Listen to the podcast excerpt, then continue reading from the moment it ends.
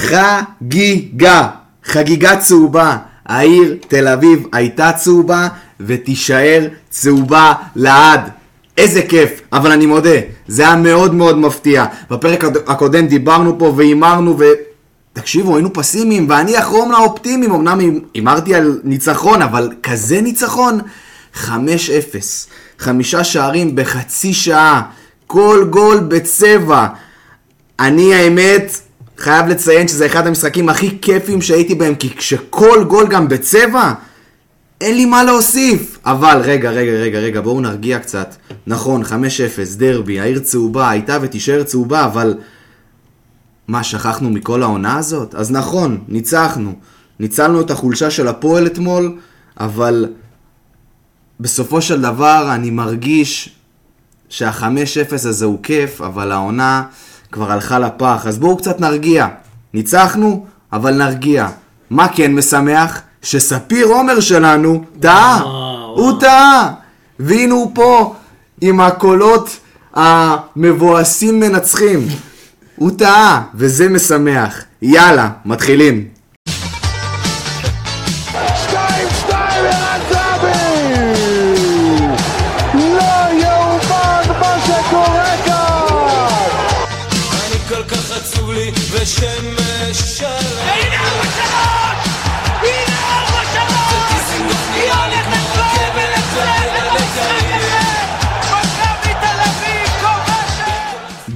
הבאים לפרק ה-27 של האנליסטים מכבי תל אביב. 5-0.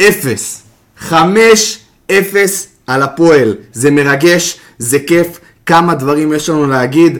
אני רוצה להגיד שלום לספיר עומר, לדור ביטון, לאורן שניידר שחזר אלינו מאיסלנד, ואתם שואלים איפה גל בן ג'ויה? ואולי איפה אפילו ברק בלייברג, על שניהם יצטרפו אלינו בהמשך והולכת להיות חגיגה צהובה כחולה. חברים, דיברתי המון עכשיו, אבל יותר מדי, אולי קצת מדי. ספיר עומר, בוא נתחיל ממך. וואו, וואו, באמת, אין לי... זה בליץ, היה בליץ. אה, אבל יש לנו עוד אחד, יש לנו עוד אחד כזה. ו... היה כזה, מין סרט כזה של, אה, הייתי בטוח שאנחנו יכולים להגיע ל-0-0 ולראות את המשחק הזה מגיע לזה שאנחנו מגיעים לפה באווירה מבואסת, אה, אבל כן, זה איזה משהו כזה מתוק בעונה הזאת, אפרופו מתוק עם כל הסלמוננה שיש, אבל, אה, אבל כן, זה איזה משהו מתוק כזה זה הכבוד האחרון שהיינו צריכים להשאיר. רגע, רגע, יש לנו עוד אחד, יש לנו עוד... אבל כרגע בואו נתענג על זה. דור ביטון. אהלן אהלן. שלום לך וכיף גדול שאתה איתנו, זה תמיד מרגש וכיף. ועוד במיוחד אחרי 5-0. ועוד אחרי 5-0, אה, משחק מעולה, אני שמח שלא לא ספגנו, נתחיל מזה, אבל אה, גם תודה לשי אליאס, שהבאנו עד הלום, ואנחנו נדבר על הרבה דברים אה, בהמשך. יש לך משהו, בוא אני אשאל אותך שאלה כזאת דור, לפני שאני עובר לאורן, כולם אומרים, אם לא היריקה המפורסמת, אין 5-0. אתה מסכים עם זה? אני לא מסכים עם זה לגמרי, בסוף יש, אה, יש עניין ש... אה, אני עדיין חושב שאנחנו יותר איכותיים מהפועל. אה, אני כן מסכים עם זה שהיה צריך לעשות שינויים במחצית במידה ולא היה האדום, האדום הזה, אבל היינו צריכים לנצח את זה ככה או ככה. אורן שניידר, הישר מאיסלנד לכאן. הישר מאיסלנד, הסיפור של המשחק מבחינתי, הסיבוב המהיר שלי הולך דווקא על פריצה ועל איך שהגול ש... שהוא בישל ליובנוביץ' התחיל, בפריצה שלו על הקו, כמה שאנחנו מתעצבנים כל הזמן מה הולך לקו, מה הוא עושה, אז אנחנו רואים, הנה, הוא היחיד שמצליח גם משם אה, לייצר משהו, אבל מה שהכי חשוב, שימו לב לגליץ' שעשו עליו לפני שהוא מסר. בקלות, כל אחד, מס... הרבה מאוד שחקני מכבי נופלים על הגליץ' הזה, מקבלים, מקבלים, מקווים שיקבלו צהוב, אדום, שיהיה כדור נייח במצב טוב, הוא לא נפל, המשיך לרוץ, ונתן מסירה מדהימה שהשאיר את יובנוביץ' לבד. אם השחקנים שלנו במשחק הזה היו נופלים פחות, היה יכול לבוא גם 1-0 במחצת הראשונה. וכמות הפעמים שנפלו ועושים אה, דוד זאדה וגולסה וגם ריקה נחתה בזה ופיבן שהם נופלים ומרימים את הידיים במקום לרוץ מהר להגנה, כמות הפעמים שאיחרנו לחזור להגנה בגלל ההתבכיינויות לשופטים זה איום ונורא ומזל שפריצה הגיע ופרץ את הסכר ונתן לנו את הגול הזה ולא נפל ושכולם יסתכלו וילמדו מזה, ושיפסיקו ליפול ויתחילו לרוץ. מנטליות של שחקן זר כנראה. זה מנטליות טובה, רק של- שלא יתקלקל. הוא כבר כן. הרבה זמן פה, שלא יתקלקל. הרבה זמן לא. לפני שאנחנו נעבור לדבר על המערכים, כי יש לי הרבה שאלות עליכם, אני רק אזכיר משהו כי גל בן ג'ויה לא פה. חברים, אנחנו גם ברשתות החברתיות, באינסטגרם, בפייסבוק, בטוויטר, אנחנו חזק שם. היום העלינו פוסט של ספיר עומר על אבי ריקן, שעליו אנחנו נרחיב ולא מעט. ואני גם אזכיר ואגיד שהיום הפרק מוקלט הישר ממשרדי TS פאוור שברעננה. אז אנחנו מודים לכם. בואו נעבור למערכים. דור, אני רוצה להתחיל איתך. אתה ציינת בפרק הקודם שהיית פה, שסבורית חייב להיות מגן שמאלי. נכון. מבחינתך. נכון. ואתמול הוא לא פתח כמגן שמאלי, אבל לאחר מכן הוא כן עבר ל- להיות כמגן שמאלי, ואני רוצה לשאול אותך איך, איך זה היה נראה על המגרש. קודם כל, אה, יש יתרון מאוד אה, גדול, לטעמי, שסבורית אה, משחק מגן שמאלי, זאת אומרת, זו העמדה שלו, הוא יודע, הוא מתפקד שם הר- הרבה יותר נוח לו, אתה רואה אותו מגיב בנינוחות להמון המון מצבים, גם מצטרף הרבה יותר להתקפה, שיש לזה יתרון משמעותי, במיוחד בעקיפות שעושים גם כשיש שחקן כנף, אבל באופן כללי, במיוחד בהרכב כזה של 4-4-2 יהלום, כשיש לו את כל הקו לבד כביכול, הוא פשוט שחקן מגן הכי טוב בארץ, מגן שמאלי הכי טוב בארץ בשנים האחרונות, והוא היה, רצה מאוד להבליט את זה. הוא הרגיש קצת אבוד במשחקים האחרונים בעמדת הבלם, וכשג'וסווסה איכשהו התייצב בעמדת הבלם הימני, לטעמי היה נכון יותר לשים את בלטקסה, כמו שגם קרה אה, במחצית השנייה, לשים את בלטקסה, בלם אה, שמאלי, ואז החופש של אה, סבורית יהיה יותר גדול.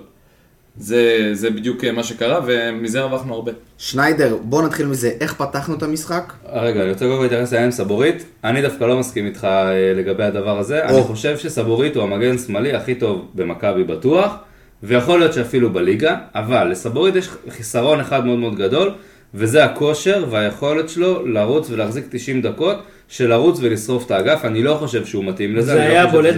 בדקות האחרונות. גם בדקות. האחרונות וגם ב- ב- בעונות קודמות ובמשחקים קודמים שהוא היה משחק את זה ותופר את הקו. היתרון הענק שלו בתור בלם, קודם כל האינטליגנציה ההגנתית שהוא, שהוא עושה, הסגירה, השקט שהוא משרה על ההגנה, והנעת הכדור שלו. עכשיו, גם בתור מגן שמאלי, אין ספק, אין שאלה שהוא המגן השמאלי התוקף הטוב ביותר, ושהפועל תל אביב בעשרה שחקנים, ושבלטקסה מחפה באמצע שהוא בלם מצוין, וסבור, וסע, ג'וסה סע, שהוא בלם מאוד שקט, אני מסכים איתך, אפשר לתפקד אותו גם כבלם שמאלי, כמגן שמאלי, אבל אני חושב שהוא הבלם היום הכי טוב בליגה, יותר טוב מפלניץ', יותר טוב מוויטור, וצריך לתת לו שייקח את העמדה הזאת, חד משמעית, בלי להתבלבל אפילו. גם אחרי. ההתבלבלויות שקרו לו במשחקים. האחרונים. כן, כולם טועים, פלניץ' טועה יותר ממנו, נכון. גם ויטור טועה. ושוב, זה כן עמדה יחסית חדשה לו, בואו ניתן לו לצבור את השנה, שנתיים בעמדה הזאת, שהוא כל הזמן משחק את זה. שימו לב גם במשחק הזה, כמה הסתמכנו עליו כמניע כדור. גם על ג'וססה. נכון, גם על. ג'וססה, זה היה מאוד מפתיע עם ג'וססה, לגמרי. אבל זה היה גם על אה, ג'וססה. נכון, אבל אני עדיין חושב שמכבי סומכת יותר על סבורית, והיא הולכת אה, go to guy שלה. אתה מכיר את השחקן. וזה מאוד מאוד אה, בלט. עכשיו אני אתחבר למערכים, פתחנו 4-4-2 בדיוק. יהלום. אני מדבר פה כל הזמן, אנחנו צריכים שני מניעי כדור במרכז, חסר מישהו ליד קניקובסקי, אז היום פתחנו עם ריקן ועם גולסה. על פניו שני שחקנים שיכולים לנהל את הכדור מצוין. מה קרה בפועל? סבורית מניע את הכדור. ריקן עוד ניסה, אם נסתכל על כמה היה מסירות מין לחץ כזה של הפועל, מין בדקות הראשונות, הם כאילו באו לריב. היה שם המון המון עבירות אגרסיביות, המון המון בעיה, שקובי רפואה כנראה שם לב במערך של הפועל, זה היה מין אה, 4, 2, 3, 1 אם אני לא טועה, אה, שהמרכז קישור של הפועל בא לריב. באמת בא לריב. כן, 4-3-3 עם שתי- אייבינדר שתי קשרים שמה. ושי אליאס. אה, שי אליאס חם מאוד, ובגלל זה שי גם אליאס הוציאו כבר אותו מהזה. מההתחלה בא בא להיכנס. נכון, שהוא רב עם דניאל פרץ שם ליד, ה, ליד הקורה, אה, הוא בא מאוד חד והוציאו אותו מהמשחק בגלל הדבר הזה. עכשיו אני מסכים איתך, הם עשו לנו יחסית לחץ, אבל עדיין, שוב, משחק 4-4-2 היום, יש לך ארבע- ארבעה קשרים באמצע, נכון, אבל זה לא בא לידי ביטוי.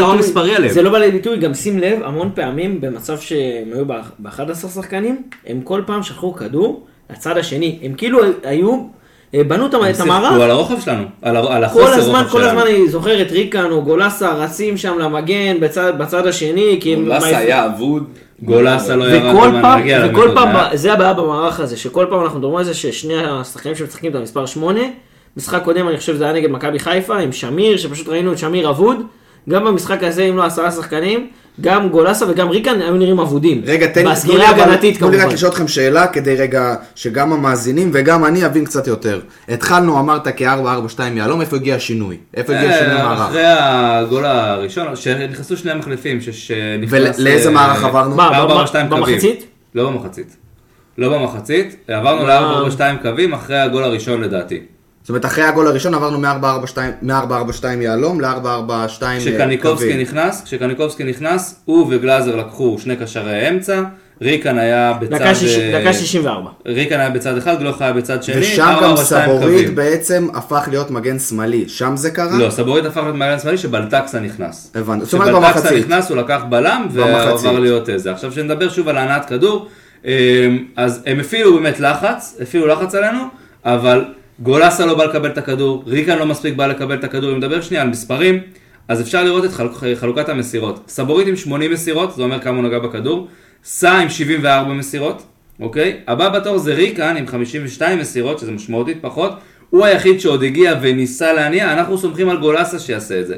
גולסה בכל המשחק עם 27 מסירות. כן, זה חלק. מהמשחק הזה של הלחץ 78 של. הפועל. זה חלק מהמשחק הזה של זה לא לחץ של הפועל, הוא לא בא לקבל את הכדור, זה לא קשור להפועל, זה קשור לגולסה. הוא חושב- לא ירד לקבל את הכדור. גולסה לא- קיבל רק 27 מסירות. מסר של 27 לא, מסירות. קיבל. אז זה גם, אולי. נכון, לא, קיבל רק 27 מסירות, ו, אה, וזה מצביע על, מחצית, מי שקיבל, אה, סבורית קיבל 70 מסירות, מסירות, זאת אומרת, מה שקרה זה שסבורית בעצם הניע את המשחק, יכול להיות אבל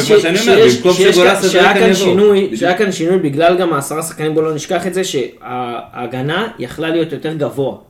ויכלה ללחוץ הרבה יותר, אה, לא ללחוץ, להניע את הכדור הרבה יותר גבוה, נכון. וליצור מצב שעשרה שחקני שדה של מכבי נמצאים בחצי מגרש של הפועל. רגע, אבל תנו לי לשאול אתכם שאלה, אם, אם סבורית זה הנתון שלו מבחינת מסירות, זה אומר שהחלק הגדול של המשחק שיחקנו אחורה.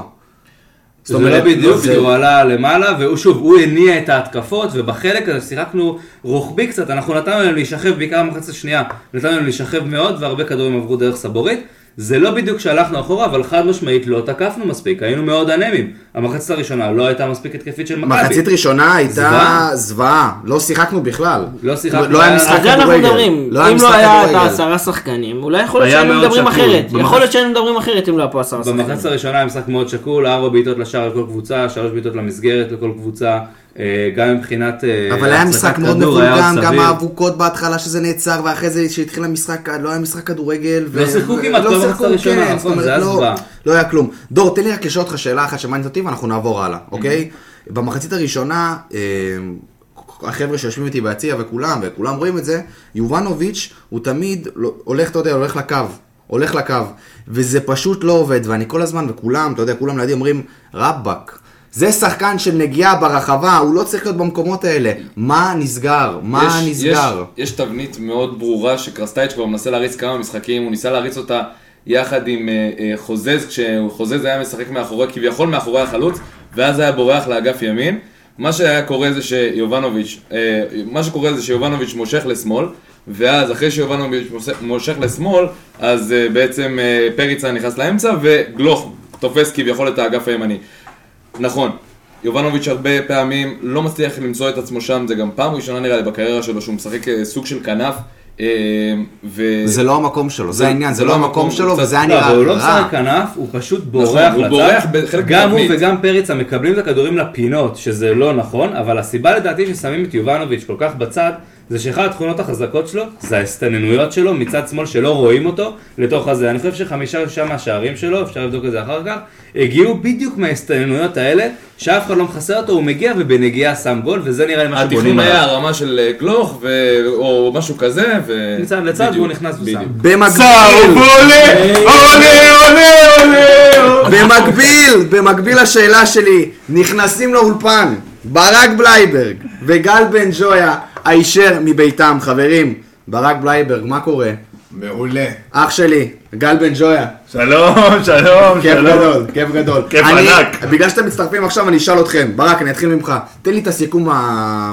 אתה יודע, על ה-5-0 אתמול. בוא נ- בוא נגדיר את זה ככה.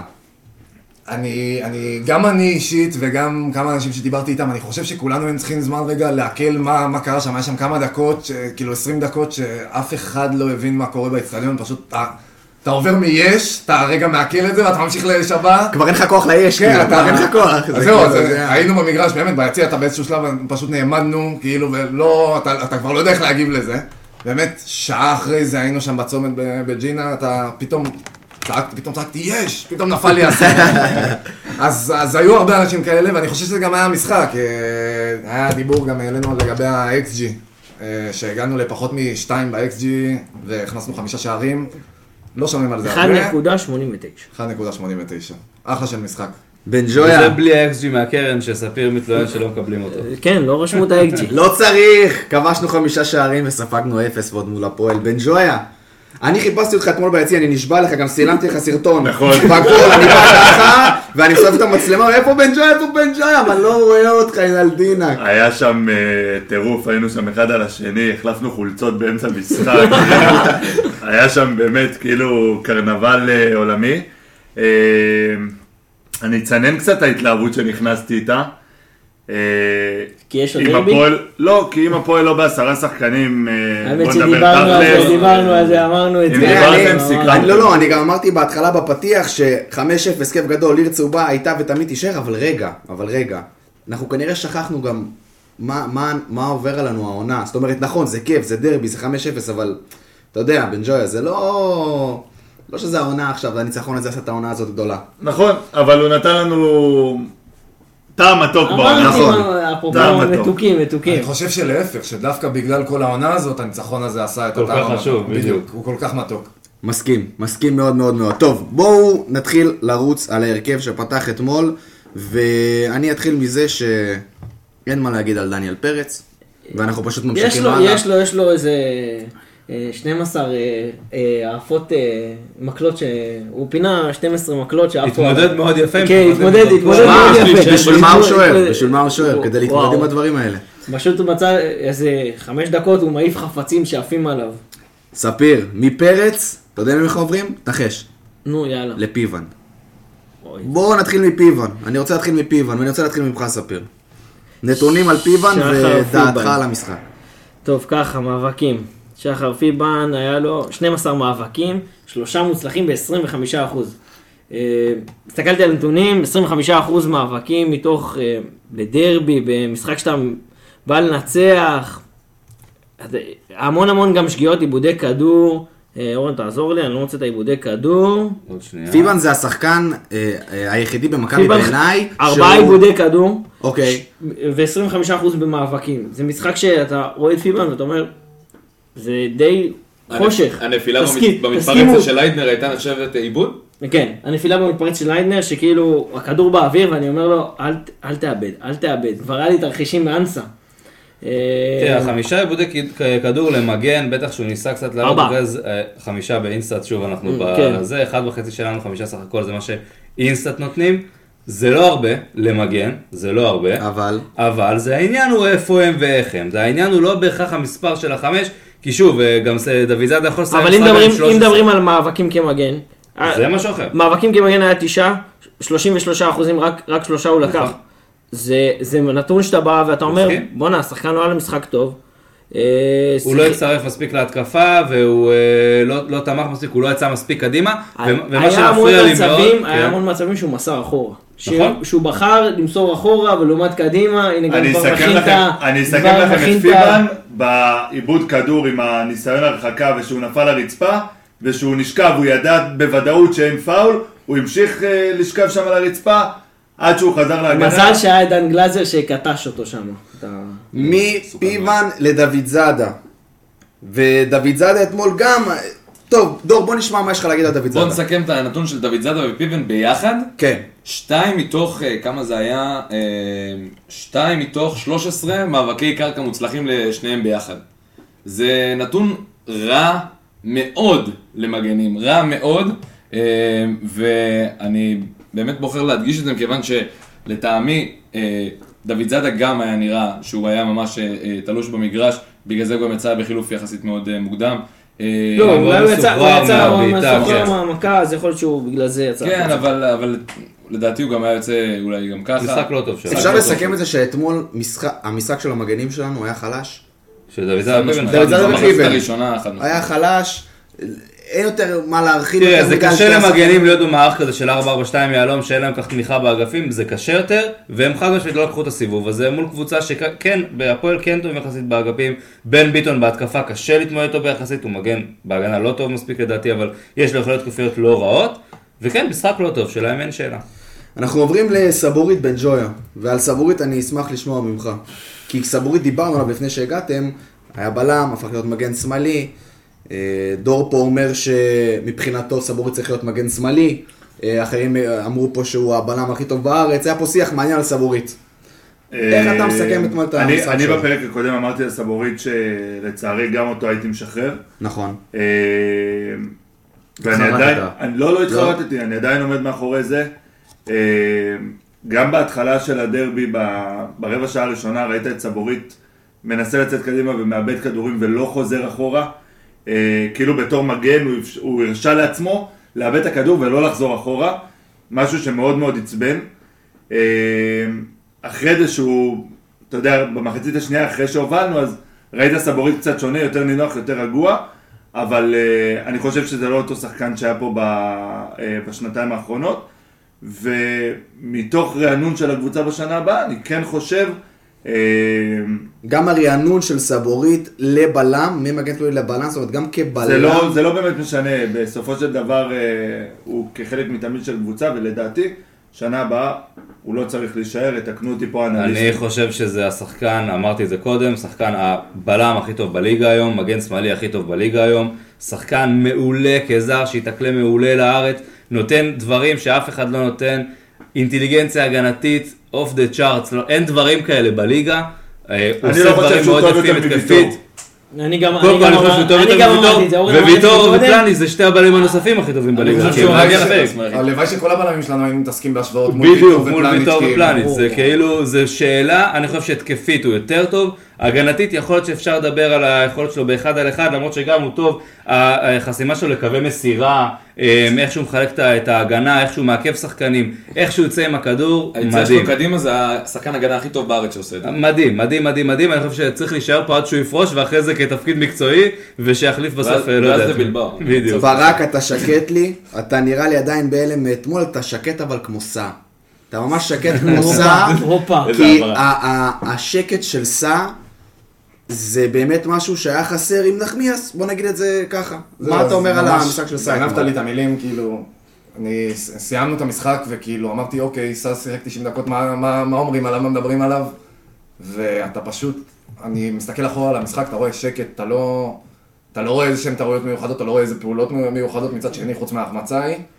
אה, ובאמת רואים את זה גם בנתונים, יש לו רק עיבוד כדור אחד, אה, שבעה חילוצי כדור, מסירות אה, באחוזים טובים. אני אשאל אותך ככה, 89%. שמעתי הרבה אנשים שאומרים, תשמעו, מה, סע? כאילו זה משחק שמחצית שלמה הוא משחק מול עשרה שחקנים, לא תוקפים אותו. האמת שזה מה בוא שאמרו נראה עליו אותו ב- מול במשחק 11 הקודם שהוא שיחק. במשחק כזה. אבל ראינו גם במשחקים כאלה, ראינו את נחמיאס, סליחה, זה הנקודת השוואה שלנו, אבל ראינו את נחמיאס שהוא מעיף שם כדורים ומכניס את כל ההגנה לפאניקה. אתמול לא ראית שנייה אחת של פאניקה בהגנה שלך. זה נקודה מאוד נכונה, רואים גם את סבורית, איך הוא, רגיל, איך הוא יותר רגוע ליד סע, ובכלל כל ההגנה. יכול להיות שהכימיה הרבה ביניהם יותר- היא הרבה יותר טובה. וה- לא, זה גם דברים שהם רואים והניסיון באימונים. שמביא סע, הוא מביא את זה אבל בצורה מה אחרת. ששחקנים מתרשמים, זה מה שמראה שהם באמת מרגישים בנוח, ואתה רואה איך הקבוצה לא יודע, נראית אחרת. נגיד הוא גם פיבל מכוון. ששיחק לידו. אגב, הוא הציל שתי שערים אתמול. נכון, היה לו גליץ' שם משהו של מתפרצת. ועוד אה, ועוד אחד. כדור שהוא עצר. נכון. קודם כל, פשוט ההבדל בין סע לנחמיאס, חוץ מהשקט, זה הניסיון.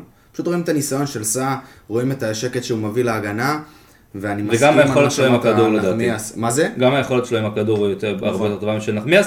שוב, נחמיאס צריך להשתפשף ושחקן פוטנציאל לעתיד, אבל כמו שאמרת, מה שעבדו איתו עד היום ומה שעובדים איתו מהיום זה משהו אחר. הוא לא, הוא לא למד דברים מסוימים שהוא יכול עוד ללמוד, והיכולות הבסיסיות שלו, של נחמיאס, היו טובות מאוד, אבל מסכים. כרגע הוא עוד לא שם. מסכים לגמרי. שניידר, אני נשאר איתך, אנחנו עוברים לקישור, ואני... לא, רגע, תשאר על בלטקסה. בלטקסה שיחק מחצית. לא- אתה כן? אני אומר בלטקסה.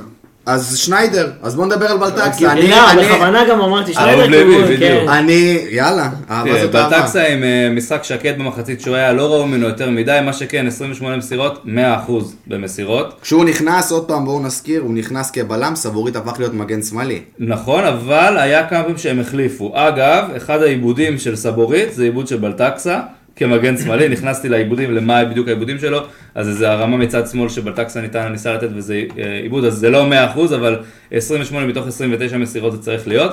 נתן אה, שבעה מאבקים, שוב, בגובה הוא מעולה, חמישה מתוך אה, אה, 75% מאבקי גובה הוא לקח. ניסיון מספרת. ניסיון מספרת, שהגיע כמעט לערך זה שהוא לא נפצע מזה מדהים, שתי תיקולים ב-100%.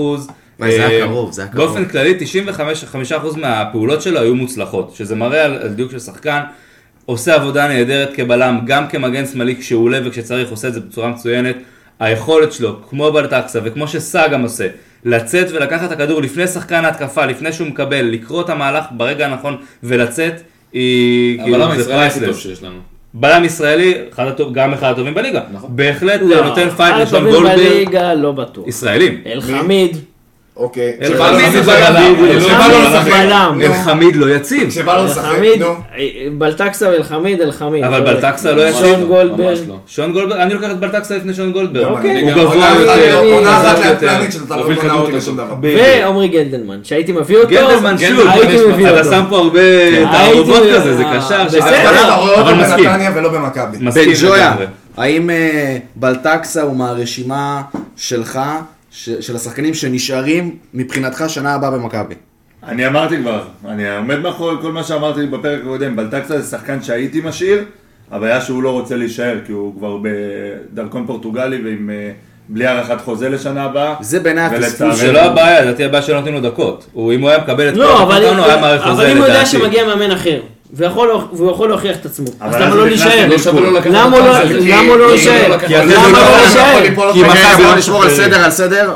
דבר, דבר שניידר, דבר. כי מכבי לא משחררים, גל אומר נכון, כמו שפרץ אמר עזבו בוא אני אסיים את החוזה וייצא, בזה הוא צודק מאוד, וזה מכבי נפלו שהם לא יודעים לשחרר שחקנים ולמכור אותם כשהם מגיעות את הקצאות. טובות, בדיוק. או עם אופציה. או- כן נכון. ברק, מה רצית? אני אומר, להגיד על זה? בלטקסה, כמו שספיר אמר, העניין הזה של להגיע מאמן חדש, הוא יכול להוכיח את עצמו על, אותה, על אותו עיקרון, הוא גם יכול ליפול. הוא גם יכול להגיע ולהגיע למצב שהוא מתייבש על הספסל. בלטקסה, אבל זה באמת אחד השחקנים שלי יהיה מאוד כואב אם הוא לא ימשיך הבאה, כי הוא באמת אה, פוטנציאל ושחקן נהדר. ובינתיים פה, תוך כדי שאנחנו מדברים, כולם, כולם, לתמונה, בואו בלייב, כולנו, נחייך למצלמה ונגיד תודה לאנליסטים מכבי תל אביב. ואחרי שצילמנו את התמונה, אני עובר נעבור לגל... לקישור. אני- כן, אנחנו נעבור לקישור, ובן ג'ויה, אני רוצה להתחיל ממך, כי בוא נדבר על גלאזר, דבר ראשון. גלאזר אתמול, על פי הרבה מאוד אנשים, היה אמור לקבל אדום. אז בואו נתחיל רגע מהסאגה הזאת, אני רוצה לשמוע את דעתכם, נתחיל ממך בן ג'ויה, האם גלאזר אתמול, אה, אז בואו נשים רגע שנייה את הנתונים שלו בצד, האם הוא צריך לקבל אדום? בואו נדבר רגע על זה, זה מסקרן אותי. אה, תראה, לפי כמה צילומים שם, ראו את הרגל של גלאזר דורכת מעל הקרסול של אה, אייבינדר. זה היו הצילומים של אה, הפועל, אתה יודע איך שהם רצו לראות את התמונה. הם לא ראו שלפני, גלאזר נגע בכדור, ותוך כדי המהלך, פשוט אייבינדר אה, גלש לו לרגל. נכנס לו מתחת נכנס לרגל. לו מתחת לרגל. אגב, השופט שרק פאול. נכון. אייבנדר הוא זה. שערב את ה- יזם את המגע. נכון. אייבנדר הוא זה. עכשיו, השופט שרק פאול על גלאזר, של אייבינדר, פאול. של אייבינדר. עכשיו, אתה יודע, הם ישר הלכו לאן? לגמר גביע. same shit מבחינתם. אבל זה וזה- אחרת, זה אחרת, כי פה הרגל נכון. הייתה כלפי מטה, זה-. זה לא פגיעה מעל הגובה, זה לא מעל הגובה הקרסול, זה אבל מעל לא הקרסול. אישר את הרגל. הרגל כלפי מטה. לא, הרגל. זה הוא לא לא רלוונטי, הוא הלך על הדשא, זה זה לא. רלוונטי, החוק היבש גם נגדם. נכון. עכשיו בואו נעבור לנתונים בן ג'ויה של גלאזר. הנתונים אה, של גלאזר מאתמול. השבוע חשבנו לעשות, אה, כולם, דרך אגב, כולנו תמימי דעים שעל פניו נראה שגלאזר בעונת ירידה. נכון. יחסית כן. ל... יחסית יחסית לשנים הקודמות. יחסית- הוא- הוא כבר ל-2019 שהוא נבחר יחסית. לעונה שעברה, שלוש שנים. בעונת ירידה. יחסית לעונה יחסית שעברה. שלוש שנים הוא בעונה. שנים. יפה, יופי, הגענו פה להסכמה. אז. בדקנו את זה, וכל הנתונים של גלאזר במגמת עלייה. גם העיבודי לפני כדור, שנתיים, מה שהיה? מלפני שנתיים כשהוא כן, זכה ששחקן העונה. שחקן העונה. גם העיבודים שלו, גם התיקולים שלו, גם החילוצים שלו, הכל במגמת עלייה, שהוא עושה יותר טוב ומשפר בסביבות ה-10% את הנתונים שלו מ-2019. שזה הרבה מאוד. עכשיו, למה אני מקשר את זה? אה, למה אני מקשר את זה? אני מקשר את זה בעצם להגנה שהייתה לו אז, לעומת ההגנה שהייתה לו היום. המערך ששיחקו אז, לעומת המערך שהיום. וגם המצ'אפ הקבוצה. בליגה מול הקבוצות האחרות שיש בליגה. נכון. עכשיו, מבחינת המשחק אתמול, גלאזר, היו לו אה, 50% במאבקי הקרקע, אה, היו לו ארבעה מוצלחים מתוך שמונה, שלושה תיקולים מוצלחים מתוך ארבעה, אה, חילוצי כדור, ארבעה בחלק ההגנתי, אה, היה לו פאול שהיה שווה צהוב כמעט לגמרי, אדום גם בזה, על גבול. הזה, אבל פאול חכם בטירוף, זה מראה שהוא שחקן אינטליגנט. אה, הוא הלב של הקבוצה, אין- אין- אין אין יותר מדי מה להגיד. הפתעת אותי עם. הנתון הזה. מה עם הבעיטות? לא, אבל רגע, דן בעיטה דיברנו על זה? דיברנו על זה, אגב, הוא שחקן לדעתי, צריך למצוא את הנתון, יש לו לדעתי 90 אחוז תגובה לבום של הקהל. נכון. כשהקהל אומר לו תיבת בום, הוא בועט, הוא מגיב לזה. זה מצחיק, כי אתמול היה לו- את הזה, ורק אני כולם נו, לא! אז אותך הוא לא שמע, הוא שמע את הנו, והוא מגיב לקהל כל פעם מחדש. אני חושב שדיברנו על שדן גלאזר, הוא הוא נותן מה שהוא נותן, אנחנו יודעים בדיוק מה הוא נותן והוא עושה את זה מדהים. אנחנו יודעים מה חסר, חסר לו הנעת כדור, וראינו את זה שוב גם הפעם, שהנעת כדור שהיא עוברת דרכו היא איטית ומסורבלת ולא מספיק יצירתית, ולכן מדלגים עליו בהקשר הזה, ופה אנחנו רואים סבורית או מישהו אחר. ועוד מה שאני אוסיף על גלאזר, שבן ג'וי, אני, תמיד אני מדבר איתך על זה, זה הפסים. זה הפסים, זה קצת הלחץ הזה, שזה עדיין, אני לא חושב שיש שיפור מלפני שנתיים. אני חושב שזה נשאר אותו דבר. אה, זה כן, הפסים שלו אה, היו במגמת אה, יריד. שוב, זה זה קצת לא- קשה למדוד, זה קצת קשה למדוד כי השנה הוא מוסר הרבה יותר אחורה לבלמים, אז הפסים שלו מדויקים יותר. אה, בפסים קדימה... עדיין זה סתם נתון כדי להבין. איפה הוא נמצא, הוא בממוצע למשחק נותן 0.2 אה, מסירות מפתח ניסיונות. זה אומר 1 ל-5 משחקים הוא מנסה סבורית כבלם או כמגן, כמעט חצי. זה אומר שכמעט 1 לשני משחקים. זה בלם, זה קשר, להבין איפה הוא זה נמצא. ההבדל. דור, אני רוצה לעבור איתך לאייל גולסה, שאתמול. פתח, וזה היה כיף, אה. אבל מבחינת נתונים, מבחינת משחק, איך אתה, משחק, איך אתה מסכם את המשחק שלו? גולסה היה נשמע, נראה אבוד, דיברנו על זה גם אה, קודם בתפקוד שלו במערך, הוא היה אבוד, זה היה אה, מרגיש שהוא קצת אפילו, אה, קצת מסכן במערך הזה, כאילו אני לא יודע איך לתאר את זה בדיוק, פשוט מרגיש לי שגולסה גם נ- נופל, אה, נפל הרבה לזה שהוא היה הרבה בספסל במשחקים האחרונים, גם עם הפציעה שלו, גם עם הפציעות שלו באופן כללי כל העונה. זה מרגיש שאייל גולסה של העונה הקודמת, זה, והעונות הקודמות זה לא אייל גולסה של העונה. אני רוצה להעלות פה שאלה. אולי באמת זה מה שקרסטייץ' רואה באימונים ובגלל זה הוא לא משחק? זה יכול להיות, יכול להיות, מצד שני זה גם יכול להיות שבגלל שהוא לא מעלה אותו, ובגלל שהוא מתייחס אליו ככה, שחקן מקצועי לא אמור להגיב ככה, נכון, חד אני מסכים משמעית. עם גל, ראיתי את זה בדיוק באתי להגיד, אבל תקשיבו, כל הקבוצה, בשלושת המשחקים האחרונים, וזה כאילו איך התגובה של השחקנים, בשלושת המשחקים האחרונים מחלץ הרבה פחות, פחות כדורים בדרך כלל, לפחות עשרה אחוזים פחות מכל, מכל המשחקים של העונה, באזור טוב. בין 45 בוא לא נשכח- בוא כדורים, נשכח שנייה, רגע, את ה- רגע, את השינוי רגע, בקבוצות. ל-36 כדורים, זה הכי מעט, כל החילוצי כדור של שלושת המשחקים האחרונים, זה הכי מעט מכל המשחקים, חוץ ממכבי חיפה בשלוש-שתיים של ההפסד שלנו, סבבה? מאז שקרסטייץ' הגיע, ועוד מלפני זה. כל הקבוצה אה, מאבדת, אמנם פחות כדורים, אבל מחצת הרבה פחות כדורים, ורואים את המחויבות של השחקנים, ורואים איזשהו משהו שנראה קצת עניין של או איבוד מוטיבציה בגלל אה, שהגונן מרגישה להם גמורה, אולי איזה עניין של בלבול מה יהיה מאמן, אולי איזה חיבור לקרסטייט של חלק מהשחקנים. אולי זה הכל מהכל פשוט, וזה הכל של ביחד, הכל. אז רואים את זה, וגולסה חד משמעית מרגישים את זה, גולסה איחר מלא פעמים בירידה להגנה, גם ריקן איחר בירידה להגנה, אבל דיברנו על זה, זה העניין של המערך. זה העניין של זה לא המערך, המערך, זה זה עניין. של המערך. כששחקן לא רץ בספרינט אחורה אחרי שהוא נופל, זה לא מערך, אני לא מסכים איתך זה. שהפועל שולחת כדור, שהשני שחקני ביהלום, שני שחקני השמונה צריכים לרוץ לאגפים. נכון, אתה למגנים, מסכים איתי למגנים. ואז אתה בחיסרון אבל באמצע. כל פעם שאתה לוחץ באמצע, כשאתה לוחץ פתאום הם שולחים כדור בצד שני, אז ליינדר רץ שם חצי מגרש פנוי, כי הקשר אמצע לא מספיק- אתה לא מספיק צודק, להגיע. מבחינת המערכת אתה צודק, אבל שוב, שחקנים עם מספיק אנרגיה ומוטיבציה, מספיקים לחזור, וראינו את מכבי עושים את זה, גם אה, נגד מכבי חיפה בחלק מהסרט המערך הזה, וגם נגד קבוצות אחרות, הם יודעים להספיק כשהם רוצים. אפילו דן ביטון עשה את זה אפילו דן ביטון. עשה את זה יפה מאוד, בפעם הזאת, אני פשוט זוכר, במשחק הזה- זוכר, אה, היה לי תואם שמיר, למשחק בבלומפיד, ששמיר היה אבוד במחצית הראשונה, אבל זה משהו? אחר, הם לא ירדו אחורה גם גם, לאמצע. גם גולסה וגם ריקן היו תואם- תואם לעדן, למערך הזה, שעדן שמיר שיחק את השמונה. אני אתן לך קצת אה, נתונים על גולסה. אפס, אה, אפס מאבקי אוויר, 30% במאבקי הקרקע, אה, היה לו שלוש מוצלחים מתוך 12, דריבלים גם 30%, היה לו רק אחד מוצלח מתוך היה שלושה. בעיקר לשער? אה, בעיטות לשער לא. לא, היה לא, לא בעט לשער, לא בעט לשער. בעיטות לשער, היה לו ניסיון למסירת מפתח אחת שלא צלחה. תיקולים, היה לו אה, אחד מחמש, תיקולים מוצלחים. לא אופייני. חילוץ כדור אחד, באמת משחק מזעזע ושישה עיבודי כדור. הדבר שהכי אפיין את גולסה אתמול זה העיבוד על הקו ליד שער שמונה, שפשוט, אני לא זוכר מי זה היה שם משחקני הפועל, זרק אותו.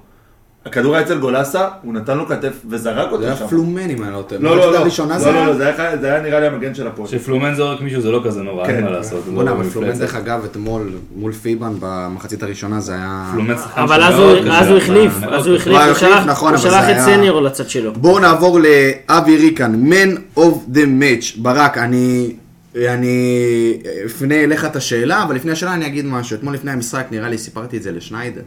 אה, אמרתי לחבר ביציע, שתשמע, אף פעם לא הייתי במשחק גדול, אף פעם לא ראיתי איזה 5-6-0, וזה קרה, לשמחתי. וגם עוד דבר אחד אמרתי, אמרתי לו, תשמע, אתה יודע, אנחנו מדברים על אבי ריקן, וכו' וכו' וכו', והוא ככה והוא ככה, אבל וואלה, אני שמח שהוא פותח. והוא נתן לי צמד ובישול, ובאמת, משהו שמאוד מפתיע לראות מאבי ריקן, ואיך אתה מסכם את זה? דבר ראשון, סיכמתי במשחק, שה- בפרק שעבר, אם אני לא טועה, בחצי גמר, שאלת אותי את השאלה, התחלתי במילה לב, בסדר? מה זה מה שהיה על המגרש אתמול, לב, הוא רצה בכל שנייה הרבה יותר מכולם. למה רק הוא? בוא נדבר על זה רגע, למה רק אבי ריקן? לא למה? רק אבי ריקן, גם דן גלזר נותן שם. נכון, לא, אבל כן, אבל ריקן ראו, שלא- וגם פרץ היה אבל אגב, תראה נותן את. הסטטיסטיקה של כן, ריקן. אבל רואים שריקן פשוט היה באטרף, הוא, אני מנצח את המשחק הזה היום, ימות העולם, אני מנצח את המשחק הזה. כן, אה, אני- אוהב את התנועה הזו של הידיים שהוא עושה, לא הריקוד. על הסקר. ה- כן, הכף, יאללה. תשברו את המוח כן. וגם זה כאילו מתחבר מאוד לריקוד שלו, אתם לריקוד. מקטינים את ריקן שכל מה שמדברים עליו זה הלב שלו והנשמה שלו. ריקן נתן משחק מבחינת, אה, טכנית, הוא נתן משחק מעולה, הוא שחקן טוב, הוא מניע את הכדור שזה מה שהיה חסר לנו. הוא נתן, בעט ארבע פעמים לשער, שלוש למסגרת, אחוזים מצוינים. יצר ארבע הזדמנויות, שתי מסירות מפתח, שני שערים, בישול אחד. אה, המון המון המון עבודה, הוא איבד רק אה, שלושה, רק ארבעה כדורים וחילץ שלושה שתיים בחצי של היריב. לא נכנס להרבה מאבקים, אבל בחר נכון מאוד את המאבקים שהוא כן נכנס אליהם. שבעה תיקולים, סבבה, מתוכם אה, ארבעה מוצלחים. גם שתיים בתוך ה- היריבה. שתיים בדיוק בשטח היריבה. אה, עשה המון המון המון עבודה. הוא מודע ליכולות שלו. נכון? הוא לא נכנס לדברים שהוא לא יודע שהוא יצא מהם עם הכדור, הוא לא עושה דריבלים מיותרים. הוא באמת מבין איפה הוא נמצא היום. הוא מבין שהוא שחקן יחסית מבוגר לליגה, הוא מודע ליכולות שלו והוא הוא מנצל את, ה, את היתרונות שלו בצורה מקסימלית. הוא גם לא מתבכיין שהוא על הספסל, הוא יודע לעלות, יש לו את נכון, ה-20 הוא- דקות הוא- האחרונות בין הטובים, בין הטובות מה, בליגה. יש לו את השש דקות האחרונות, ש- הוא נכנס שש דקות, הוא נותן לו שש אבל דקות. מה שמתסכל אותי בכל הסיפור הזה, שריקן הוא, הוא עוד פעם, הוא מהבודדים, יש עוד, אבל הוא מהבודדים שבאמת נותן את, ה, את הטירוף הזה. זה אופי של שחקן. זה אופי של שחקן, זה... הוא היה ככה גם. כשהוא היה בביתר, אה, בכל מקום שהוא בכל היה, זה מקום אופי של. שחקן. חסרים שחקנים כאלה נכון. בארץ, פשוט חסרים. בליגה, זהו, לא אבל-. כן, כן, חד לא רק. במכבי, בכללי חסרים שחקנים כאלה. ואגב, גם באירופה חסר כזה. אגב, העניין הזה של ריקן, אני חושב שאתמול ראינו משחק שלו, של... בסוף אנחנו צריכים לזכור עם כל ההתלהבות, אוהבים אותו והכל, זה אבי ריקן. אה, הוא בן 33? שלוש. שלוש? לו ארבע. ארבע, ארבע, ארבע חודש הבא. אוקיי. זה היה מסוג המשחקים שבשביל שחק- שחקן קשר בליגה הישראלית בגיל 34, זה היה מסוג המשחקים שכמו שחקני כדורסל, שהם אומרים שהם זורקים והטבעת נראית להם כמו אוקיינוס. זה משום כן. מקום, זה... שהכל הולך, אז כן, הכל הולך. זה היה כן. מסוג המשחקים האלה, גם הרחוקות המשוגעות האלה וזה. גול מהקרן. גול הניסיון, גול מהקרן. הכל, הכל הלך לו. אנחנו לא אמורים לבנות על משחקים כאלה, במיוחד לא, בשל ממש לא. אבל חד משמעית, שחקן לא. רוטציה, שחקן בסגל, משפיע, שכש- זה ממש חשוב שיהיה חלק. זה מראה- שעה, זה עשרים מראה דקות. שהמאמן כן בא ועושה משהו וכן עושה עבודה. זה יש כן לו מראה חוזה על זה, לעונה אבל הבאה? אתה לא אמור... לא יודע. לא אם זה המאמן כמו שזה האופי של השחקן. כמו אופי של שחקן, זה שילוב של שבא השתיים. מחויב, שבא מחויב לעלות למשחק, למשחק כזה, ולשים, ולשים גול, ולתת את הרבאק, ולא לוותר, וזה אופי של שחקן. בוא נזכיר שלריקן אין אה, חוזה לעונה הבאה, ויהיה מאוד מעניין לראות אה, מה יעשו בנוגע לזה. ספיר, בוא נעבור לגלוך. הפסטיבל, פסטיבל גלוך, פסטיבל גלוך. מתחיל להירגע לאט לאט, אבל גלוך אה, בואו נדבר על לא הניסיונות. לדריבלים. אה, היה המון המון דיבור על זה, על יכולת הכדרור שלו ועל יכולת המסירה שלו. אה, היה לו שבעה ניסיונות לדריבל, רק שלושה מוצלחים, היה לו שישה עיבודי כדור. עדיין מרגיש לי שאנחנו במין, יש לו מין מסה כזאתי, והוא מצליח להתמודד עם המסה הזאתי, עם כל הקהל ועם כל העילה הזאת לחץ. מסביב, כל הלחץ, והוא עדיין מצליח להתמודד עם זה טוב. אה, עדיין חסר לי הכניסות האלה, חסר לי גם הרהוט הזאת שעדיין חסר. אה, עכשיו יש גם את המשחק אה, גמר גביע המדינה של הנוער, ושלחו אותו אחרי שהוא שיחק אתמול 92 דקות. אה, הוא הולך לשחק נגד הקבוצה של ברק. אתמול שמתי לב למה שבן ג'ויה תמיד אמר. הפיזיות, באמת אתמול אני ככה התמקדתי בזה, התמקדתי בזה, והוא באמת פיזית עדיין לא מספיק... אה, כן, הוא לא מספיק בנוי, אבל בוא לא נשכח, חבר'ה, הוא קפץ מה, מהנוער עכשיו, זה, זה הבדלים אה, תהומיים. אני לא רואה אותו כשחקן צעיר, אה, דרך אגב, אני ממש כאילו, אתה יודע, אני מסתכל עליו... כן, כן. תן לו קיץ אחד עם זיגדון. הוא תופר את זה. עוד שלח אותו, שלח אותו לביירן לחודשיים, לא קיץ. אבל אני רוצה רגע לגעת בשלושה דריבלים האלה שספיר אה, אה, דיבר עליהם. גם בגול השני של ריקן, הוא זרק שם שחקן של הפועל, פעמיים הוא זרק שם שחקנים, הם נעלמו. הם נעלמו, וגם ב- במרכז המגרש, הוא לקח את הכדור, הוא פעמיים, אה, אה, סליחה, פעם אחת זרק שם עוד שחקן של הפועל, יש לו הטיות גוף מדהימות, באמת שזה מדהימות. מה שאי אפשר ללמד. נכון, זה משהו שאתה... זה שיש לך או זה שאין. לך, זה... בדיוק. תשמע, הוא כבר היום בשל לדעתי, אני מרגיש, מבחינתי הפסטיבל אה, גלוך רק גדל, כל משחק שהוא מגיע ורואים שהוא שחקן משמעותי, שהוא יוצר מצבים, כאילו לא נחשב לו שהוא יצר דברים, אבל פעמיים הדריבלים שלו ובעיטה לשער שלו נחסמו והגיעו לשתיים מה, מהשערים. סבבה, שתיים זה התחיל ממנו, הוא כל הזמן מייצר, כל הזמן דברים קורים, והדרך הכי טובה לחשל אותו ושהוא יהיה עוד שנה, שנתיים עוד יותר טוב פיזית, זה שישחק עכשיו כל הזמן נגד שחקנים גדולים, מסכים. הוא ימצא את הפתרונות, מסכים. היה מעולה פשוט קצת בעיניי. נתונים שניידר על אה, גלוך, אז מבחינה מבחינת סטטיסטית. אה, נתונים, הוא בעט פעמיים לשער, אפס פעמים למסגרת, אבל שתיהם אה, הפכו לגולים בהמשך. אה, 36 מסירות ב-81 אחוז, אחלה אה, אחוזים לדעתי. שבעה עיבודי כדור, שזה בסדר גמור, כי הוא מנסה הרבה, הוא דוחף קדימה, אין עם זה שום בעיה. אה, אף אחד מהם לא היה בחצי שלנו, וזה מראה שהוא עושה את זה במקומות הנכונים. שני חילוצים, נשווה אותו שנייה לדן ביטון.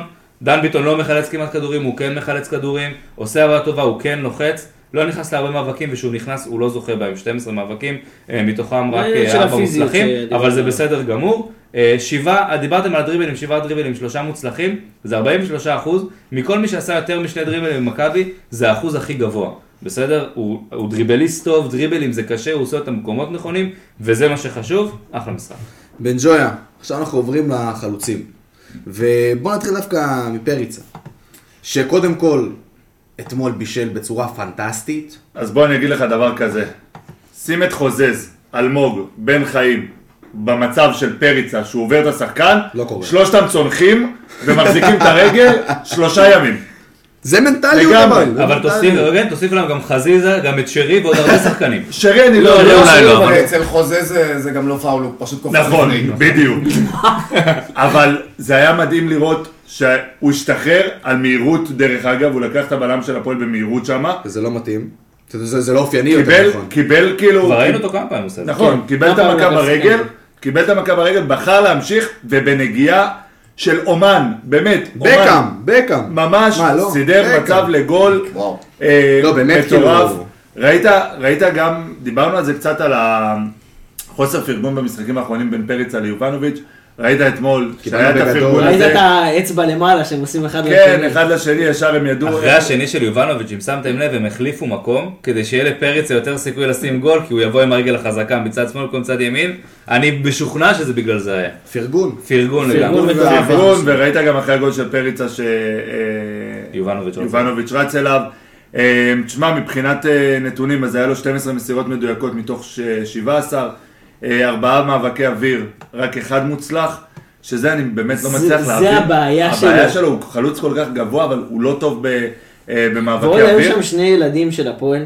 שני נכון. בלמים היה שני ילדים של הפועל, וכאילו אתה אומר, רגע, אתה גבוה מהם בראש, איך אתה לא מצליח לקחת את המאבקים האלה? אה, 50% במאבקי הקרקע, ארבעה מתוך- נכון. זה שמונה. אה, היה לו אפס דריבלים מוצלחים. תיקול אחד מוצלח, שתי חילוצי כדור ורק שלושה עיבודי כדור. אה, אם אני שואל אותך לתת, אתה יודע, יש את- מ-1 עד 10 ציון לפריצה, אתה נותן שבע. 7. כן. משחק טוב. משחק מעולה של פריצה. על בישול ושער אתה נותן שבע? כן, קמצן. שמע, זה לא קמצן. לא, לא, בסופו של דבר, תראו. זה לא היה משחק גדול של פריצה. הוא עשה, הוא רץ לשטחים, הוא ניסה לפנות, הוא מסר כמו שצריך, אבל אבל בשורה התחתונה היה שער ובישול, זה כזה תן שמונה. שבע מספיק, שלא יקרה. הלו, ב-105 דקות, ב-5-0, חלוץ שמשחק את כל הדקות האלה, צריך לתת שער ובישול לפחות, אין מה לעשות. נכון, זה היה מה שמצופה ממנו. אבל הוא הולך הרבה מאוד לפינה, גם הוא וגם יובנוביץ', בתוך איכשהו, בתבנית משחק, בתבניות התקפה של מכבי, הולכים הרבה לפינות, זה לא נכון להשתמש בהם שם לדעתי. מה שאמרתי. ועדיין פריצה מוציא שם, מוציא שם נכון. מים מהסלע, אם- שתי קרוסים לדבר הזה, הוא לא אמור להרים כדורים. מה, לא אם אתה לוקח את כאילו- שניהם, ושניהם, הרבה יותר ושניהם הולך. לו באגפים, כן? יחסית ליובנ- ליובנוביץ', אבל יחסית, שניהם לא. צריכים להיות הוא שם. פחות נכון. נמצא שם. משהו אחד שאני רוצה להזכיר על פריצה, לפני שהוא הגיע למכבי, כמה סרטונים, כמה ראינו שאמרו שהגולים היחידים שהוא יודע לתת זה בנגיעה בתוך הרחבה, אה, וזה הדבר היחידי שהוא יודע לעשות, הוא יודע לעשות הרבה יותר מזה, נכון. המסירה שלו מדהימה, אה, ראיית משחק מצוינת, לדעתי אה, יופי של שחקן. אני ממש חושב שכאילו אומרים יובנוביץ' פריצה ביחד לא ביחד, אני אומר לך שני שחקנים כל כך איכותיים, תעשה כל מה שאתה יכול, תשאיר אותם. כל כך קשה למצוא חלוץ זר טוב, לך תדע יובנוביץ' עם אחר, ייפצע, יש לנו עונה עמוסה שנה הבאה. יש לך דבר כזה ביד, אתה לא עוזב אותו. דמיין מה, הוא ילך לבאר שבע, ילך. לחיפה, מפרקים דמיין שהוא אותם. מגיע לקבוצה אחרת זה בליגה. החלוץ השני הכי טוב בליגה, אם לא הראשון, והשני זה יובנוביץ'. בוא נעבור אז ליובנוביץ', ברק. סכם לי את המשחק שלו עם צמד. אה, הוא התחיל במחצית הראשונה עם ניסיון הקפצה, כולנו התבאסנו, ואז הוא סיים את זה בסיומת במחצית השנייה. איך אתה מסכם את המשחק שלו? האמת שהפעולה שהכי הרשימה אותי אצל יובנוביץ' זה לא הצמד וזה לא ההקפצה הזאת, זה היה לו ב- בסוף המחצית השנייה כדור שהגיע אליו די בהפתעה והוא שחרר שם בעיטה עם רגל שמאל השטוח. בנגיעה, מה שהיה בנגיעה, כן. אינסטינקט, זה אינסטינקט של חלוץ, שאין דברים כאלה, ולהיות מסוגל לבוא ולתת את הבעיטה הזאת כמו שצריך וגם לפינה, זה הכי הרשים אותי שם, וזה באמת, אתה רואה על... דיברנו על זה, הילד חלוץ, בסדר? ממש. הוא חלוץ בכל דבר ועניין, כל כדור שעובר ברחבה הוא חייב להכניס אותו, גם הוא עומד סתם כדור ברחבה, הוא הוא חייב להכניס אותו לשער. מה שכן, אני רואה שמשהו שצריך לשים לב אליו שיכול להיות שתתפתח כבעיה. עוד משחק של יובנוביץ' עכשיו הוא היה בלי חילוץ כדור אחד, אוקיי, עם שישה עיבודי כדור. הוא לא עובד מספיק במה שנקרא ב- בלחץ הגבוה ובהגנה שלו בחלקים היותר גבוהים שלו. אבל האם הוא צריך לעשות את זה, או שזה שחקן שרק צריך לקבל את הכדור ולתת את הגול? מה זה צריך? היום צריך, במשחק- צריך, אין היום כן. בכדורגל את הדבר הזה, זה לא, זה אומרת, לא, כולם זה לא עושים- כדורגל של פעם. אותך. היום בכדורגל כולם צריכים לדעת לעשות הכל, כמו שמגנים צריכים לדעת גם לתקוף וגם להגן, גם חלוצים צריכים לדעת לעשות את הלחץ. תראה, נלך לאילנות גבוהים, אה, פירמינו, שנתן שם שנתיים מדהימות בליברפול רק על הדברים האלה ורק על הלחץ. זה זה יכול להיות שזה מספיק טוב בליגה גם בלי זה, אבל שחקן תהיה שלם, בוא, זה יכול לתת עוד, תעשה את זה. בסופו של דבר ההגנה שאנחנו מקבלים את הגולים האלה זה מתחיל מחוסר לחץ. לחץ, לחץ בהתקפה. עכשיו, אתם דיברתם פה על הגולים ועל הזה, אני רוצה דבר אחד על יובנוביץ'. היה לו איזה כדור שהוא קיבל ב-17-18 מטר מהשאר, בחצי סיבוב, הוא שלח בעיטה מסובבת, שכמעט נכנסה, והשוער של הפועל לקח. החוש בנגיעה, זה מה שברק אמר, זה הבעיטה אה, הזאת. זה, כן. כן. כן. החוש התמצאות שלו, בשמאל. בזה, בשמאל. החוש התמצאות שלו, הוא עם הפרצוף לרצפה, הוא יודע איפה השער. זה זה משהו... גם זה, וגם יש לו את האיכות הזו של זהבי, שהוא בועט בזוויות ובסוג זווית בעיטה, שכאילו השוערים לא מבינים. מאיפה זה מגיע, והוא בועט חזק וחד וקופץ על הדשא ועושה מה שצריך. שוב, תשעה שערים במכבי, שמונה מהם בנגיעה, והאחרון, שנגע לו בביצים, ואז גול בדרבי הקודם. קצת נתונים על יובנוביץ' רק, מבחינת אה, יש לו הסטטיסטיקה הכללית. אה, שישה, שש בעיטות לשער, חמש למסגרת, אה, היה לו חמישה הזדמנויות לשערים, שני שערים כמובן, אה, מסירת מפתח אחת, גם כן שתי קרוסים, גם הוא נדבק יותר מדי הצידה. אה, מבחינת אה, מאבקים, אז יש לו 13 מאבקים ב-40 אחוז, שזה סך הכל בסדר. זה בגלל ניסיון אה, דריבל שהיה לו ברגע. ויש לו מבחינת מסירות מדויקות, יש לו 13 מסירות מדויקות מתוך 21, שזה לא רע לחלוץ, שמקבל הרבה כדורים על הגב, ועשה עבודה טובה, משחק טוב של יובנוביץ'.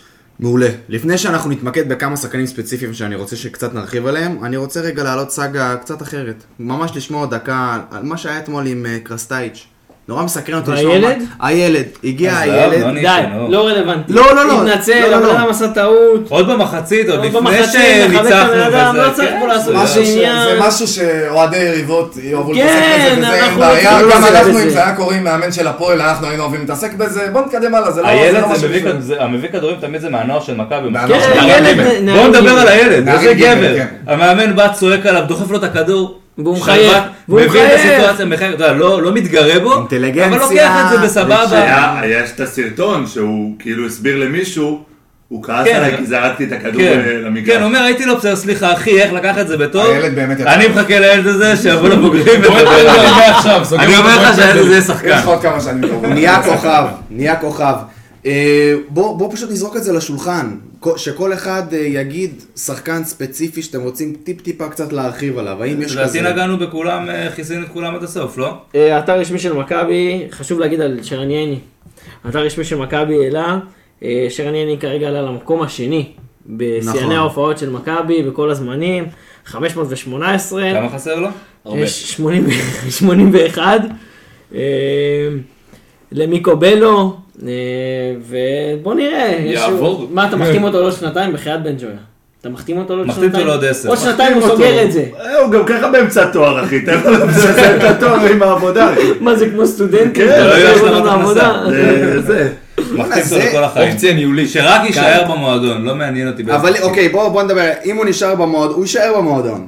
מה, הוא יחליף את יצחקי? פסיכולוג ספורט. לא יודע מה, לא יודע, לא, אני לא יודע. אני לא יודע לאיזה כיוון הוא רוצה, לאמן, לנהל, יש יש כל כך הרבה תפקידים. יש. דיבורים- אגב, הוא גם בינתיים שחקן טוב, כן? יש דיבורים. על לפתוח קבוצת נשים, שתדעו. באמת? כן. שהוא אומר את זה ישחק כאילו, לא נשי? יודע, לא יודע, רק מאמן, סליחה. לא, ייני, לך סליחה. שיהיה מאמן, לקבוצת נשים, שיהיה general manager. טוב, בואו נעבור, אה, אנחנו פותחים את הסבב השני של הפלייאוף, ואנחנו חוזרים לבני סכנין בדוחה.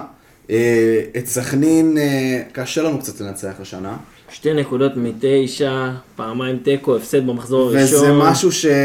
גם, עוד פעם, נתניה יש עוד זמן, זאת אומרת עוד שבועיים, אבל בואו נתרכז בסכנין. כשאתה בשנה לא מצליח להוציא ניצחון אחד לפחות מקבוצות כאלה, זה בעיה. זה בעיה גדולה. זה, זה בסוף, זה... על זה נפל... דרך אגב, על זה בוא נופלים. נתחיל מזה, אנחנו עשר נקודות מחיפה, וארבע מבאר שבע. אז בוא נשים את בני סכנין על השולחן. מכבי חיפה הוציאה תשע מתשע מול, אה, מול סכנין, הפועל באר שבע חמש מתוך תשע, ואנחנו רק שניים מתוך תשע. שזה מראה פשוט על העונה שלנו. ותחשבו את האפשרות, נתניה? אבל... אה, אה, הקשתה מה- על השער. כן, הקשתה גם על השער, לא רק עלינו, בוא נגיד ככה. דור, אני... אה, בוא, נדבר רגע על המשחק נגד סכנין. בוא רגע, מהמשחקים הקודמים שלנו נגדם, בוא, בוא נקרא לזה ננתח את המשחק נגד סכנין. מה, מה אנחנו צריכים לעשות אחרת? אולי להשאיר משהו אותו דבר? איך אנחנו צריכים להתנהל כדי, וזה מוזר שאני אומר את זה, אבל כדי שסוף סוף ננצח את סכנין. אני, קודם כל אנחנו חייבים את דן ביטון, אני לא יודע מה המצב שלו, אה, אבל אה, דן ביטון יחד עם קניקובסקי במרכז, אה, או אפילו, אה, לא, לא יודע אם יחד עם גלוך ביחד, אבל אה, דן ביטון אה, הוא חלק משמעותי, אני לא יודע מה המצב הבריאותי שלו, אבל אה, באמת הוא וקניקובסקי זה המשמעות, הדבר הכי חשוב שיהיה לנו כרגע במרכז השדה.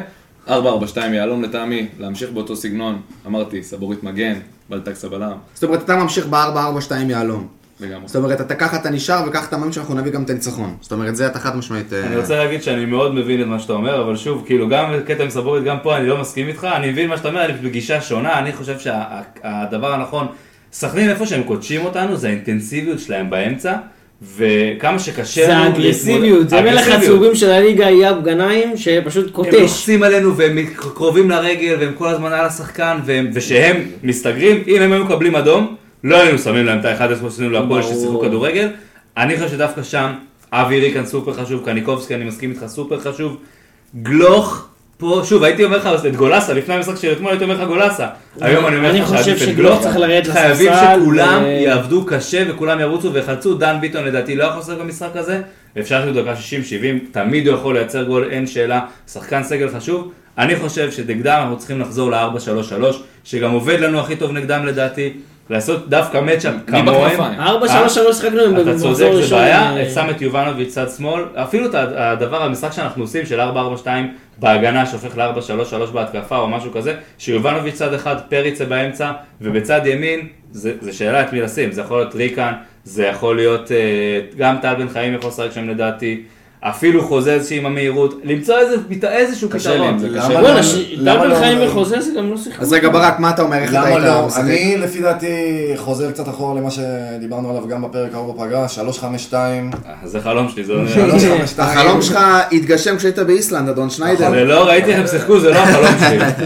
352, היית- כרגע היתרונות הכי גדולים שלנו מבחינה התקפית זה היציאה הקדימה של השחקני ההגנה שלנו הבלמים, 352 מאפשר את זה. אה, האופציה של לרווח את המשחק ולשחק ממגן למגן, זה פותר את העניין הזה. אתה צריך פחות שחקני אגף, אתה צריך פחות. שחקני אגף. גם יש לך מספיק שחקני אמצע. יש לך את כל מה שצריך, אני חושב, למשחק הזה. אה, שלושה, שלושה בלמים באמצע ועוד השלושה קשרים. השחקן אגף אחד מספיק עם האמצע של סכנין. מספיק לגמרי, וגם יש לך את השני חלוצים מקדימה. אני האמת, אני מסכים ברק לגמרי. זה לגמרי מה שצריך לעשות. ספיר, בוא רגע נתמקד אתה בשחקן. נותן לי להמר עכשיו שמישהו יתנקש בי בסוף. לא, עזוב רגע, רגע. לא, לא, רגע, אם אתה לא מאמין הוא כבר כל כך מפחד. רגע, ספיר. עוד לא, לא, לא הגענו לשלב הזה. כשאתה לוקח את קבוצת בני סכנין, ואתה רוצה לקחת שחקן אחד כדי להתמקד בו, ולהגיד שימו לב אליו, למה הוא, עושה לנו את כל אני- הבלאגנים. אני אתלבט, ואני... במשחק האחרון, אם זה היה לפני הייתי בוחר את בירם קיאל, אבל, אבל בירם קיאל אה, יצא, הוחלף במשחק נגד הפועל באר שבע, ואני לא בטוח שהוא ישחק. לא יודע מה קרה שם, לא יודע אם הוא כשיר, לא כשיר, הוא הוחלף. אה, ואני אבחר את גיא מלמד. גיא מלמד שנתן את הגול נגד הפועל באר שבע. אה, שחקן אבל מה זה נתן? עצרו פנדל, רץ, רץ בערנות. בערנות, הוא גם היה חוקי. גם זה צריך לדעת, כן? זה לא, בלי לזלזל אני אומר. אבל גיא מלמד שחקן מצוין. אה, אבל אני אבחר, ב... רציתי לבחור בקיאל, אני לא בטוח שהוא כשיר, אבל אני אבחר בגיא מלמד, חלוץ, אה, בדרך כלל יכול לשחק גם כקיצוני, במשחקים, במשחק נגד הפועל באר שבע הוא שחק קיצוני. אה, שחקן מצוין. אני... מה? כלום, מה אתה... לא, מה אתה, זה, אני כבר מתחיל לפחד פה עם ההימורים, מתקרבים להימורים. אני רוצה רגע להתסיס ולהחזיר אחורה. תן בראש. פנדל לא הגיע לנו בדרבי? אחוז. חד משמעית. מיליון אחוז. מיליון אחוז, עזוב. מה זה מיליון אחוז? גם שמעו את היד על היציע, מה זה? גם ראו נכון, את זה. נכון, נכון, זה כמו. שישבתי לך, היה בום. ויש לי עוד שאלה. היד הייתה רחוקה מהגוף. כן, חד משמעית. ויש לי עוד שאלה. תוספת זמן, לא. מוסיפים? זה, מסכים כל. השיפוט... רגע, ושנייה, שנייה, עצור על האירוע, אתה לא דיברת על האירוע הכי הזוי במשחק הזה. בתחילת המשחק עם הכדור. נכון? יואו, איך הוא נתן להם את הכדור? איך הוא נתן להם את הכדור? לא, אני הייתי בהלם. התקפה שלנו, בוא, בוא, בוא נזכיר, התקפה שלנו, משחקים, כדור נזרק מיציע הפועל לעבר המגרש, הוא עוצר את המשחק, אומר, אה, זרקתם כדור, זה שכדור שלכם. אצלנו, מה זה? ואסף הרחבה.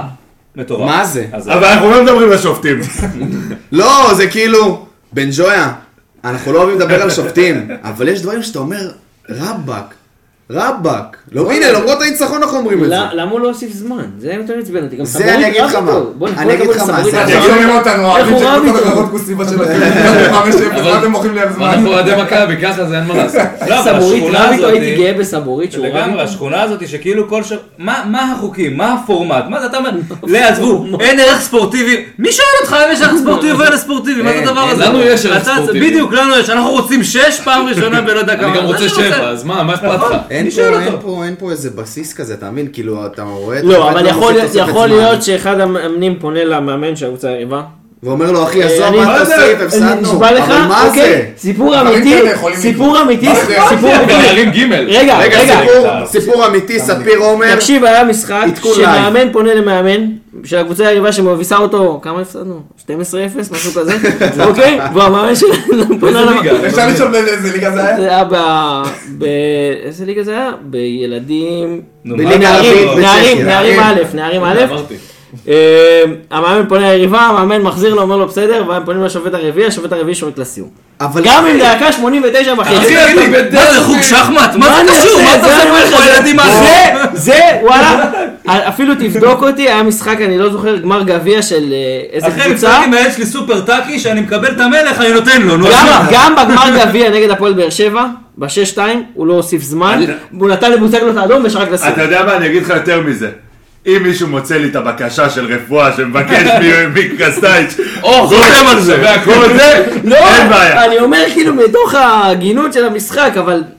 כן, אה, מוזר, אה, מוזר שהוא לא הוסיף אנחנו לא זמן. הוגנים. יש חוק, לא, יש לא, חוק, מוזר שלא הוסיף זמן. יש חוק במכבייה, אה, במכבייה, שתבינו את העניין, את הספורטיביות, יש חוק במכ- במכבייה, שנקרא חוק הרחמנוס, שבמידה וקבוצה קוטשת קבוצה אחרת, אסור לה להמשיך לעשות את זה. חבר'ה, אנחנו לא במכבייה. די, נו. אני רק אשים את זה, אני רק אשים את זה פה, גרמניה לא ריחמה על ברזיל. נכון. לא, אבל... לכולם קצת כואב שקלינגר לא עדיין המאמן של הפועל. חד. משמעית. בטח. עם תואמה ביחד. לא יכלו להשאיר אותו. רגע, תואם עוזר איפה מאמן כן? כן. לפחות הוא קיבל את זה בראש. כן, חברים, בואו נעבור להימורים. וזה... ש- הימורים, סוגריים, ספיר עומר, סגור סוגריים. ככה אנחנו נציין את, ה... את הדבר הזה. בני סכנין בחוץ דוחה, אני מזכיר לכולם, לצערי, בכאב, לא ניצחנו עדיין, אותם עדיין השנה. אנחנו נשמח לניצחון ראשון. זה קשה להגיד את זה, אבל זאת האמת. והיום אני אתחיל מגל בן ג'ויה. כן, כן, כן. מה אמרתי בדרבי? 2-1 מכבי, לא? נכון. 2-1 מכבי. עוד פעם. עוד פעם. מעולה. מעולה. כל עוד זה ניצחון, מי שלא שומר על ההימור שלו פושע. אני לא רוצה רגע סאפר, אני לא, לא מעוניין כרגע בסאפר. רגע. רגע, לא, לא, רגע, רגע. ספר כחול. דור, דור, אני ממשיך אליך. אמ, אני חושב שיהיה לנו קשה, ולדעתי לא ישתנה הרבה מכל שאר המשחקים הקודמים שלנו נגד סכנין. אה, קרסטייץ' עדיין ימשיך אה, באותו סגנון לטעמי. אנחנו נסיים את המשחק הזה לדעתי ב-1-1. ברק, 1-0 מכבי. תן לי כובש. אני, בלטקסה במספר. זה היה בדרך. וואו, לא, לא, לא, לא. טקסה במספר את זה. בחצי מגרש אבל. אה, מי יכניס, מי יכניס? אחד הקשרים, מי- מי ישחק? קניקובסקי. קניקובסקי, קיבלת. שניידר. אף קבוצה עדיין לא ניצחה בפלייאוף העליון בחוץ. אה, אבל אני חושב שזה יישבר במחזור הזה, כי כל השלוש הראשונות משחקות נגד 4-5-6. בחוץ. כן, בדיוק, כן. כולם אה, בחוץ.